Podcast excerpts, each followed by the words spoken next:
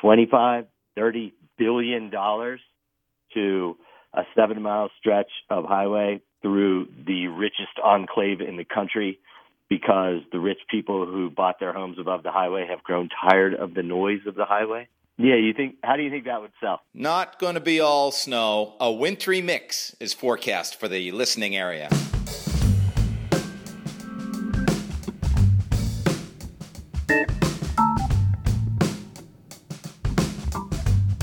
Let's go ahead and press play on episode 40. I'm Alex Kaufman, recording from the Colchester studios of Vermont Public Radio, this time around the Bull Wheel. My guest today is going on 20 years reporting on the mountain sports industry from Colorado. Jason Blevins has been covering the business of snow, among other things, at the Denver Post since 1997. You've read his stuff, whether you know it or not. A lot's changed in skiing and the news media in that time, so we'll dig through it right after we pay some bills. Stay with us.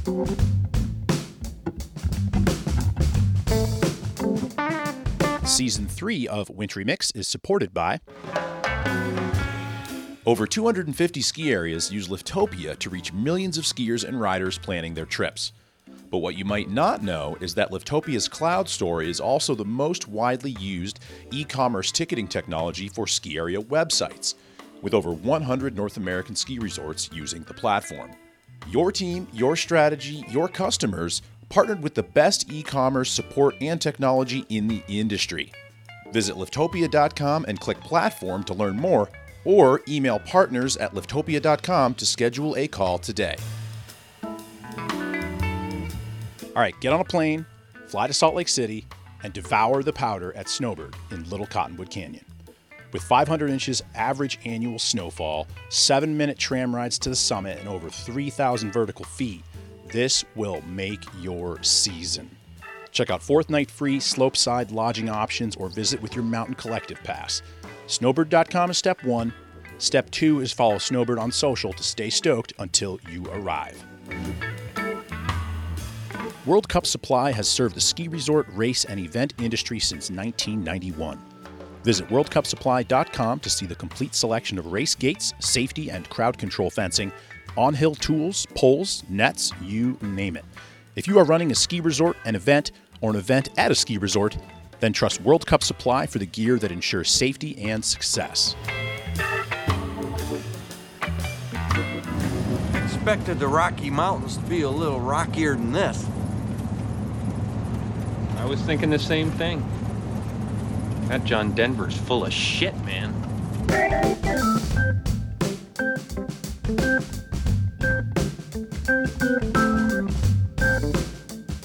Wintry Mix 40. I'm Alex Kaufman from Vermont Public Radio this time around. And on the phone, we have Jason Blevins, been reporting for the Denver Post since 1997. Jason, are you up in the mountains right now or are you at your desk? Uh, I'm at both. I'm based out of Eagle, Colorado, so I have a nice window looking out onto the mountains where it is blowing sideways. Yeah, you guys are finally in a storm cycle right now, aren't you? Exactly. Good one, too. When's the last time you got out? Oh, yesterday. Nice. Uh, take me back in time, Jason, before we get too deep into the uh, reporting history, some of your work for the Denver Post. Uh, what was your original hill? Where'd you grow up? Uh, I grew up in Texas, and we did vacations in Colorado, you know, once, twice a year. We'd go to Winter Park, Breck, Keystone, that sort of thing. And then uh, out of college, 1992, moved to Colorado. Been here ever since, and and try to ski as much as I can. And home hill has been forever Mary Jane, and now it is Vail and Beaver Creek, living up in the Eagle Valley.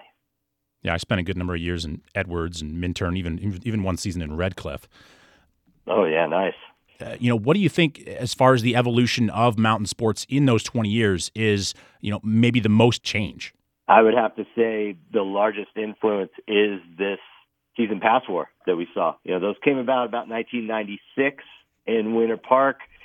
They introduced a family and friends four pack for 800 bucks, and that really triggered an entire sweeping change in the industry. And as you know now, Vail Resorts sold 750,000 of its Epic passes last year, which I would say is if it doesn't beat, it's very close to the total number of season passes sold in North America combined from every resort. That's obviously the biggest change that we've seen. It's influenced everything. But another, I think one of the more interesting things we've seen in the resort industry is a transition away from real estate. You know, back in the day, what was it, 1999, 2000? Hal Clifford wrote a book called uh, Downhill Slide, a great book.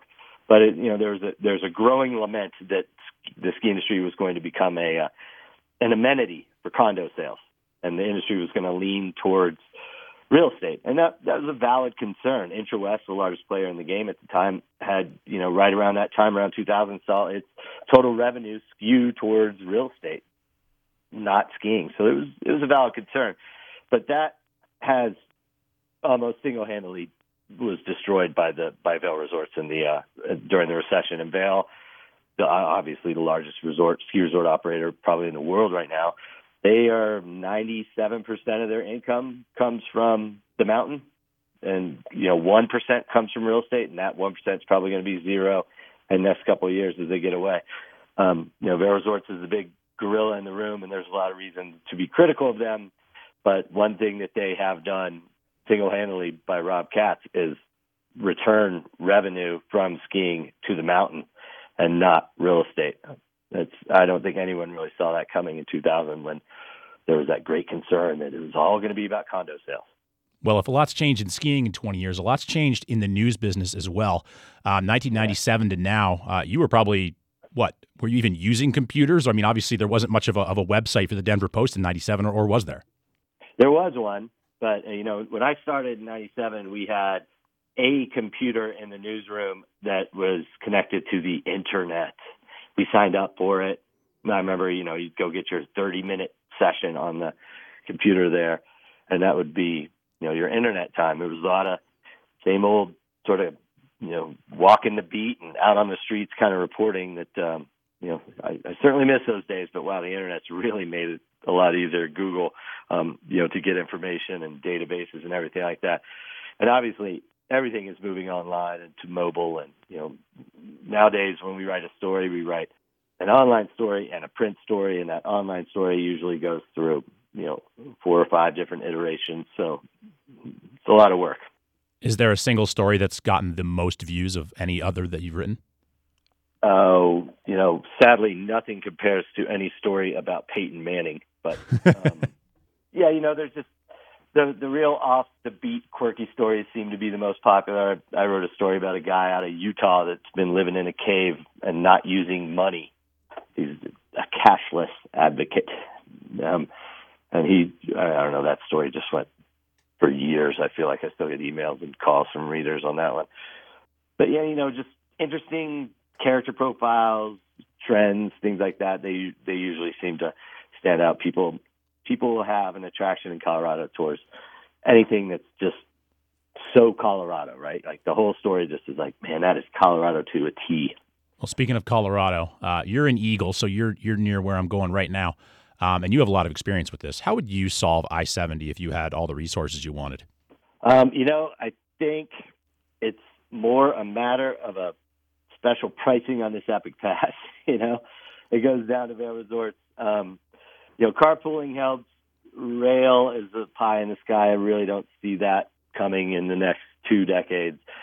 Um, you know, so maybe getting people, you know, more carpooling and, and public transportation, buses and things like that. But I think there's a sweet spot with this Epic Pass where people might stop buying it if it reaches a certain amount. What is it, eight hundred nine dollars? I think if it gets closer to a thousand, twelve hundred bucks, that will really limit the number of people who buy it and and move it down. Now, you know, I don't want to put the entire I-70 corridor issue on the shoulders of Vail Resorts, but you know, it's really as someone who lived in the Front Range and drove up to the mountains regularly, you can work around that.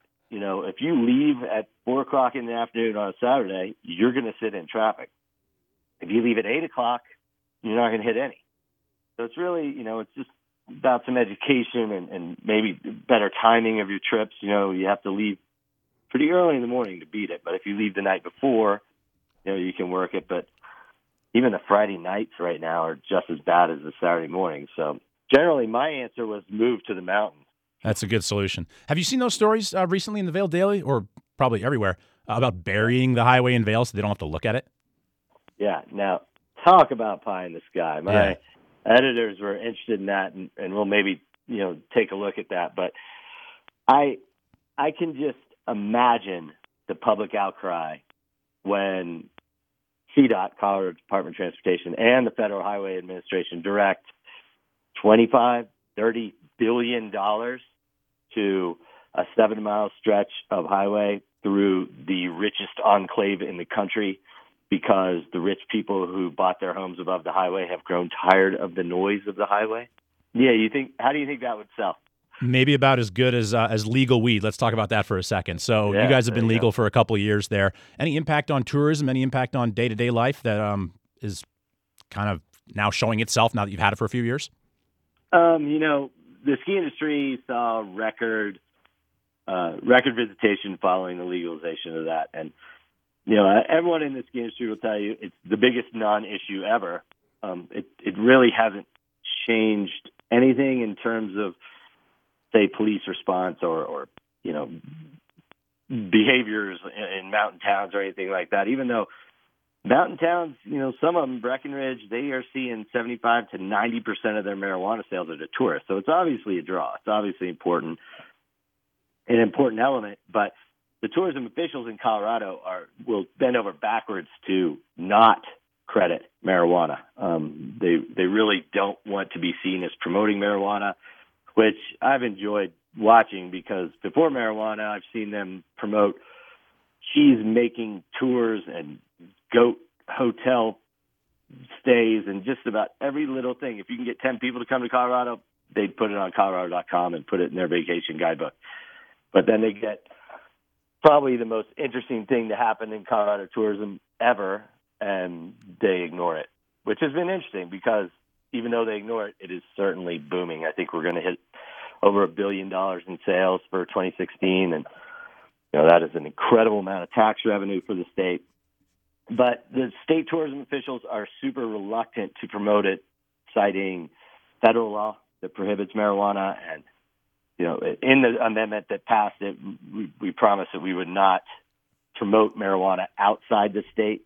Um, but you know, the thing about legal weed being the first in the country, it's you don't need a lot of promotion, word of mouth, and just the news stories. And you know, the Denver Post cannabis section has, you know, really done a lot to uh, to to you know really elevate that as as a as a news story, not necessarily you know some sort of stoner state you know critical look at it as much as you know I I feel like we treat it the same way we treat craft beer. We have you know the cannabis has like strain reviews and pipe and vape reviews. It's been really interesting and cool to see the the newsroom treat it like a real news story. And I think we're sort of defining marijuana coverage as a legitimate. You know, it's just same as say a, a wine coverage or a, or a beer craft beer columnist or something like that. But in terms of tourism, it has unquestionably had an impact. But what that impact is, you know, there's some of their studies show anywhere from four to twenty percent of people um, are coming to Colorado for, you know, just exclusively marijuana. But I think, you know, it probably jumps in there with Colorado's vibrant craft beer, or Colorado's ski resorts, or all the different reasons people will come to Colorado, our rivers, our, our beautiful mountains. She had another thing, you know, we got another notch in the flagpole there to where people say, hey, you know, that's there's another reason. Let's go try that. I mean, even I think older visitors are coming and saying, "Gosh, like, this is crazy. Let's at least go look." You know, they just go take their picture in front of the cannabis club sign hanging on Breckenridge's main street and send it to their friends back home, saying, "Colorado's crazy. This is so fun," or who knows. But it's definitely an attraction. How much of an attraction? It really depends on who you ask. Well, speaking of usage, backcountry usage obviously on the rise. Um, you know, avalanche awareness and things like that. The force of social media pulling people into places where they maybe shouldn't be. Um, do you see any any forces at play that might kind of put a check on that, or is it just going to continue to grow unabated and people will keep getting themselves into spots? Well, you know, I think we, if you look at some of the sports, you know, SIA sports retail stuff, they are showing, you know, backcountry stuff. These boots with walk mode, the the Vibram soled boots, the uh, AT bindings, you know, wider powder skis, fastest growing segment in, you know, winter sports retail. Um, and so it's unquestionably growing. It's also impossible to quantify because obviously no one's counting how many people are going to the backcountry. But I went uh, this fall. I went to the International Snow Science Workshop there in Breckenridge, and fascinating. I've been to a few of those now, or and you know, sort of covered a lot of avalanche danger and avalanche trends in Colorado and, and the West. And you know, it's this the industry in terms of safety is really shifting towards a lot of behavioral type of science and psychiatrists. You know, there are presentations by behavior therapists and behavior scientists and and psychologists and all this stuff about how behavior is, you know, the next heuristic in avalanche danger. It's just this, you know, you need to really assess what you're thinking, group dynamics, how you're, you know, how you're interpreting a route, you know, and maybe how your friends are influencing your decision. And one of the new influences, great influences, obviously, is social media with uh, kids out there maybe thinking they're, you know, skiing for their hundreds or thousands of Instagram followers versus just really focusing on keeping themselves safe in, in dangerous terrain. These kind of graying avalanche forecasters and educators are, are are struggling to really approach these kids and connect with these kids that are you know really driven by a lot of social media and influenced by social media. And you know they don't want to sit in judgment of those guys those kids but they need to figure out a way to maybe use the Instagram trends and Twitter feeds and Facebook and stuff like that and use it as a tool to help promote safety. You know, there's discussion of maybe showing videos of kids digging pits and doing transceiver searches versus, you know, hucking big backflips into a starting zone or something not a lot of places in the country where ski areas are coming and going, but Colorado has a few out there. Um, the ones that I'm aware of, Cimarron, uh, the folks talking about yeah. Worms down by Pikes Peak. Obviously, there was something at St. Mary's way back when. Then Echo is kind of coming and going. Uh, you know, what's what's the latest and greatest as far as ski areas that are trying to get off the ground? You hear some new ones. There's one outside of Steamboat that's uh, trying to rev up there at Horseshoe Reservoir. Um, you know, there's a there's some folks out by uh, Fairplay in Alma. We are talking about maybe a backcountry uh, type experience. I think if we do see new resorts popping up, they are going to be a lot different than what we saw 20, 30, 40 years ago when the last ones were coming online. You know, we're not going to see necessarily another Beaver Creek, um, but we could see another Silverton Mountain. You know, that those kind of smaller, private, single lift uh, resorts that maybe access some some good terrain for hiking and, and things like that. I, I think that's that's the real trend in terms of, of new resorts. But at Cimarron, you know, those luxury clubs sort of following the Yellowstone model, a private ski area, you know, owned by a certain number of hand, a certain number of homeowners. You know, the Cimarron Club is just spectacular out there in the on the western slope outside of Montrose. It's truly an unbelievable ski experience, and it's for 12 homeowners. Um, you know, of which I will never be one. Not even if I count every dollar I've ever made. But it's uh I think that's that's going to be a trend. Small little clubs like that, um, backcountry type beaters, You know, a, single lift that goes somewhere and you sign 20 pages of waivers and go hiking from the top of that chair. The sort of Silverton Mountain model, which has really defied a lot of naysayers and thrived now in their 16th year. Some changes in Southwest Colorado, though, that I've seen. Um, new ownership, this James Coleman guy with Durango and, and yeah. buying up some ski areas in northern New Mexico. You ever met that guy? Oh, yeah. Went out. We were supposed to go skiing last year. You know, it was kind of the first time I'd ever met him. And he turned out to have some, like, project in mind. So we ended up, like, just sopping wet and working on rolling out a new snowmaking system in this one area for like eight hours. I busted my hump all day long with him. It was a lot of fun.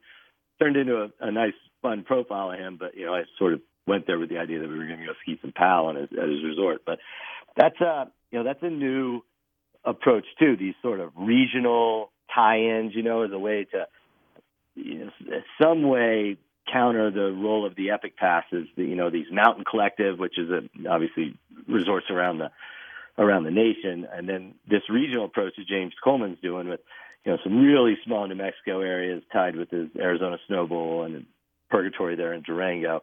Um, you're seeing more of those regional association and and longtime competitors maybe you know uniting in the face of a you know, Vail Resorts. It's just, I mean, it's really hard to compete against the Epic Pass. It's just next to impossible. But I think as Vail Resorts grows and that Epic Pass reaches a certain price point, these little guys are going to start to, you know, really find more room to grow. Uh, you know, the Monarch ski areas of the world. I was just down there over the Christmas break, and those guys are really thriving. They're making a lot of money. There are a lot of visitors from Kansas, Oklahoma, Texas, New Mexico that maybe aren't interested in the big Vail experience and the, you know, 20,000 skiers on the hill and walking real far from where you park your car and, you know, having to buy a $20 hamburgers and things like that.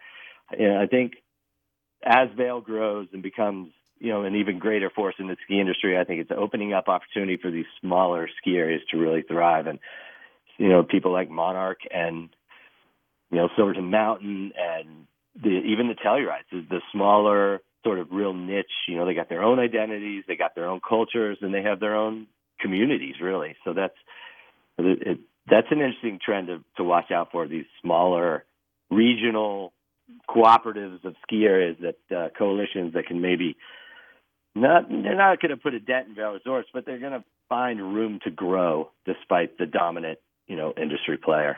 This may or may not be the last time we touch on Vail Resorts, the uh, the gorilla in the room. But do you think they're coming east? You know, I think they want to. It certainly would. It, you know, they, they've been really smart with their geographic sort of presentation. Um, you know what they could do. Who knows? You know, they they'd obviously want something of a Killington caliber. You know, a big, big resort, something that would fit into their um, you know Epic Pass stable. Uh, I'd, I'd imagine they are that discussion is open. You know, I, I would watch for them. You know, they'll be looking in Southern California too. There's a big resort down there that they would certainly like to have and you know give them entree to that Southern California market. And it's hard to imagine what they would do. Um, you know, they traditionally really uh, only bought inexpensive hills. You know, bought hills that were kind of in duress, and then they go spend 15 times annual EBITDA for Whistler with a 1.5 billion dollar deal. It's interesting. I I know they want to be east. I guess we'll see if uh, if that ever materializes. I think they also want to be in Europe too, and they probably want a presence in Asia. And one thing I can tell you is they're not done growing. Yeah, it sure smells like it. I asked you about I 70 once. So, the one other topic that's Colorado centric, but also ski industry everywhere affordable housing. Any progress on that? I mean, what do you see as a solution to that that only seems to be kind of getting worse instead?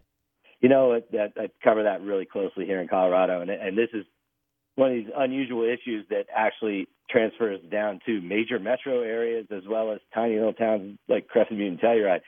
And the influence of the short-term rental, the VRBO and the Airbnbs, has really decimated the supply of affordable housing in these um, in these communities.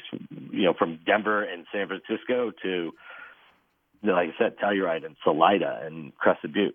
Um, there is no easy answer. Salida just uh, approved a project for 200 tiny homes that they're going to do, you know, to help ease their housing crunch. You know, Telluride's talking about rolling in some like FEMA type trailers to help house employees that they can tuck away, you know, when when they're not in use.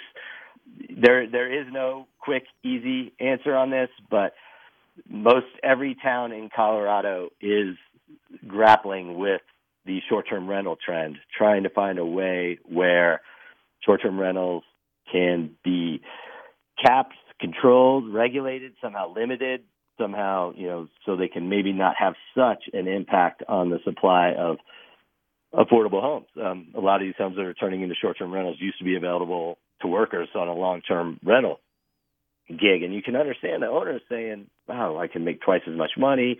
I get it cleaned, you know, 20 times a year versus once a year. Um, you know, I, I have more control over it. I can use it. You know, I can go on a weekend that it's not rented and, and put my own family in it. it. You know, you definitely see the appeal from a home homeowner perspective, and it's hard to ask those homeowners to you know take a more community minded approach and and think of the workers when they maybe they've rented it to workers for a year and you know came to find there were eight ski bums living in their two bedroom or whatever like I used to do in Vail. Um, you know it's definitely it's definitely an issue. some towns are, are really ahead of the curve. Summit County is way ahead of the curve. They just passed an additional extension of a sales tax to fund affordable housing. Um, Eagle County rejected its first ever tax to uh, develop affordable housing. It's it's a you know it, it takes a community approach. Um, you know it takes some extra sales tax revenue or some sort of revenue stream to develop these kind of houses and subsidize the affordable housing. But you know more and more resort companies like Vail again and other employers are noting that it's just absolutely critical that they find a place to put their workers. You know, and this isn't just necessarily your lift operators. It's you know, in some of these communities, it's your doctors and your lawyers who still can't afford a you know an average price five million dollar home in Aspen, but they need a place to live. It's interesting, and some communities are being really progressive with it, and some are maybe not so much. Um, it's no, but no one has that silver bullet. But the one thing that they all know they need to do is somehow regulate and curtail, in many ways, the short-term rental boom that has pinched the supply of long-term housing. One thing that is noticed uh, watching from the East Coast uh, is the stark difference between how an Aspen skiing company and a Vail Resorts treats uh, how they speak about climate issues. Um, and I'm curious if you've seen any shift. Obviously, Colorado a leader in a lot of green initiatives uh, around the country. Um, if you've seen any kind of shift since a Trump election um, in regards to you know mobilization on climate topics at all. Well, you know, just on social media, definitely seeing a lot of uh, push even today as we're talking to keep the Paris Accords um, intact, um, urging President-elect Trump to you know keep that keep that in, in intact. Um, you see, Aspen skiing is, is unusual in that they are really really focused on on climate change and addressing that. They use methane captured from a local coal plant to power all their resorts and all their hotels um, in the Roaring Fork Valley. Very progressive. Um, they've moved beyond simply doing, you know, green things and installing green programs to lobbying for, you know, climate change legislation, whether it's, you know, carbon taxes or, or caps and, you know, different different programs like that. And that's where, you know, Aspen skiing is head and shoulders above a, a, as a leader, not just even in the ski industry, but in all industry as, you know, one of the greenest companies out there. Vail Resorts has a lot of green programs too, and uh, most all resorts do have very you know extensive green programs. It's it's whether or not they're going to take it to that next step and follow the Aspen skiing and actually become climate change, you know, lobbyists and fighters and advocates and you know really working Washington and supporting their supporting their you know congressional leaders who who are you know in the same fight with them to uh, you know to to stop this this warning trend. At the same time, you know when you when you start looking at companies that are publicly traded and have to answer to shareholders and are dealing with you know emergency crises, uh, you know probably housing goes before climate change and you know the need for more efficient maybe snowmaking systems and you know it, it seems like a lot of things come up and can find their way in front of the line before sending money to certain Congress people or or you know, going to D.C. and, and testifying at a climate change committee hearing or or anything like that. You know, the industry is, especially if you're answering to quarter shareholders who maybe aren't on the same page as Aspen Skiing. Um, if that fight is going to continue, I would see it continuing from the, you know, billionaire owners, the Louis Bacons, the the Crown family, the Holding family, these, you know, super wealthy um, resort owners who can maybe you know they they're a little more nimble when it comes to maneuvering on, on principle like that versus uh, you know answering to shareholders. I was checking out your Vimeo page here a couple days ago before I knew I was going to chat with you. Saw some of those uh, POW edits with your dog Gravy. I assume Gravy's still with us. Oh yeah, nice. When's the last time you got out with him? No, we try to go. We are. I've started living in Eagle. We start um, bike riding a lot, even in the winter. So we fat bike a lot, and there's a couple trails out here that are a lot of fun. And he he likes to do that, and uh, he's he's loves the snow, loves the snow. He's a really good backcountry dog. Um, I've always taken all my dogs skiing with me, and I know that might not be super popular with some people, but my dogs love it. And um, you know, if you can keep them away from skis and, and train them well to to follow instead of kind of go ahead and, and turn around, um, it works pretty well in there. It really is nothing like going for a big ski with a happy galloping hound. It's always uh, it really sort of swells my heart to take the dogs out and watch how good they sleep that night after tunneling through several feet of powder. We'll give Gravy a pat on the head for us. And uh, Jason, really appreciate all your work for, boy, 20 years at the Denver Post. Uh, commendable and amazing reporting over the years, and uh, keep it up. Hey, thanks, Alex. I really appreciate it. Thanks, Jason. Yeah.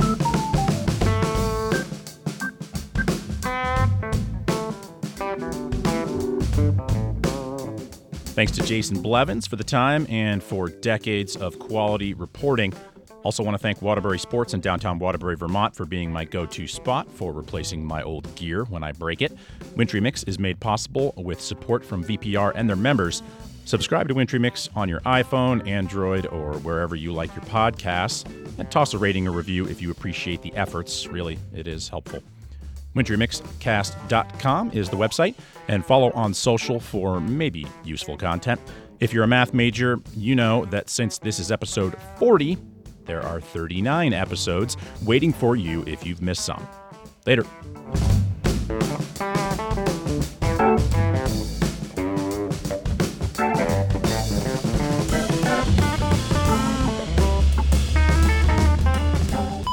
Um, this pro slackliner named Mickey Wilson, who's going to be a folk hero forever, is skiing down a basin, notices a buddy is hanging from a chairlift by his backpack and he's unconscious. It's like wrapped around his neck. They try to build a little pyramid underneath him to to help support him.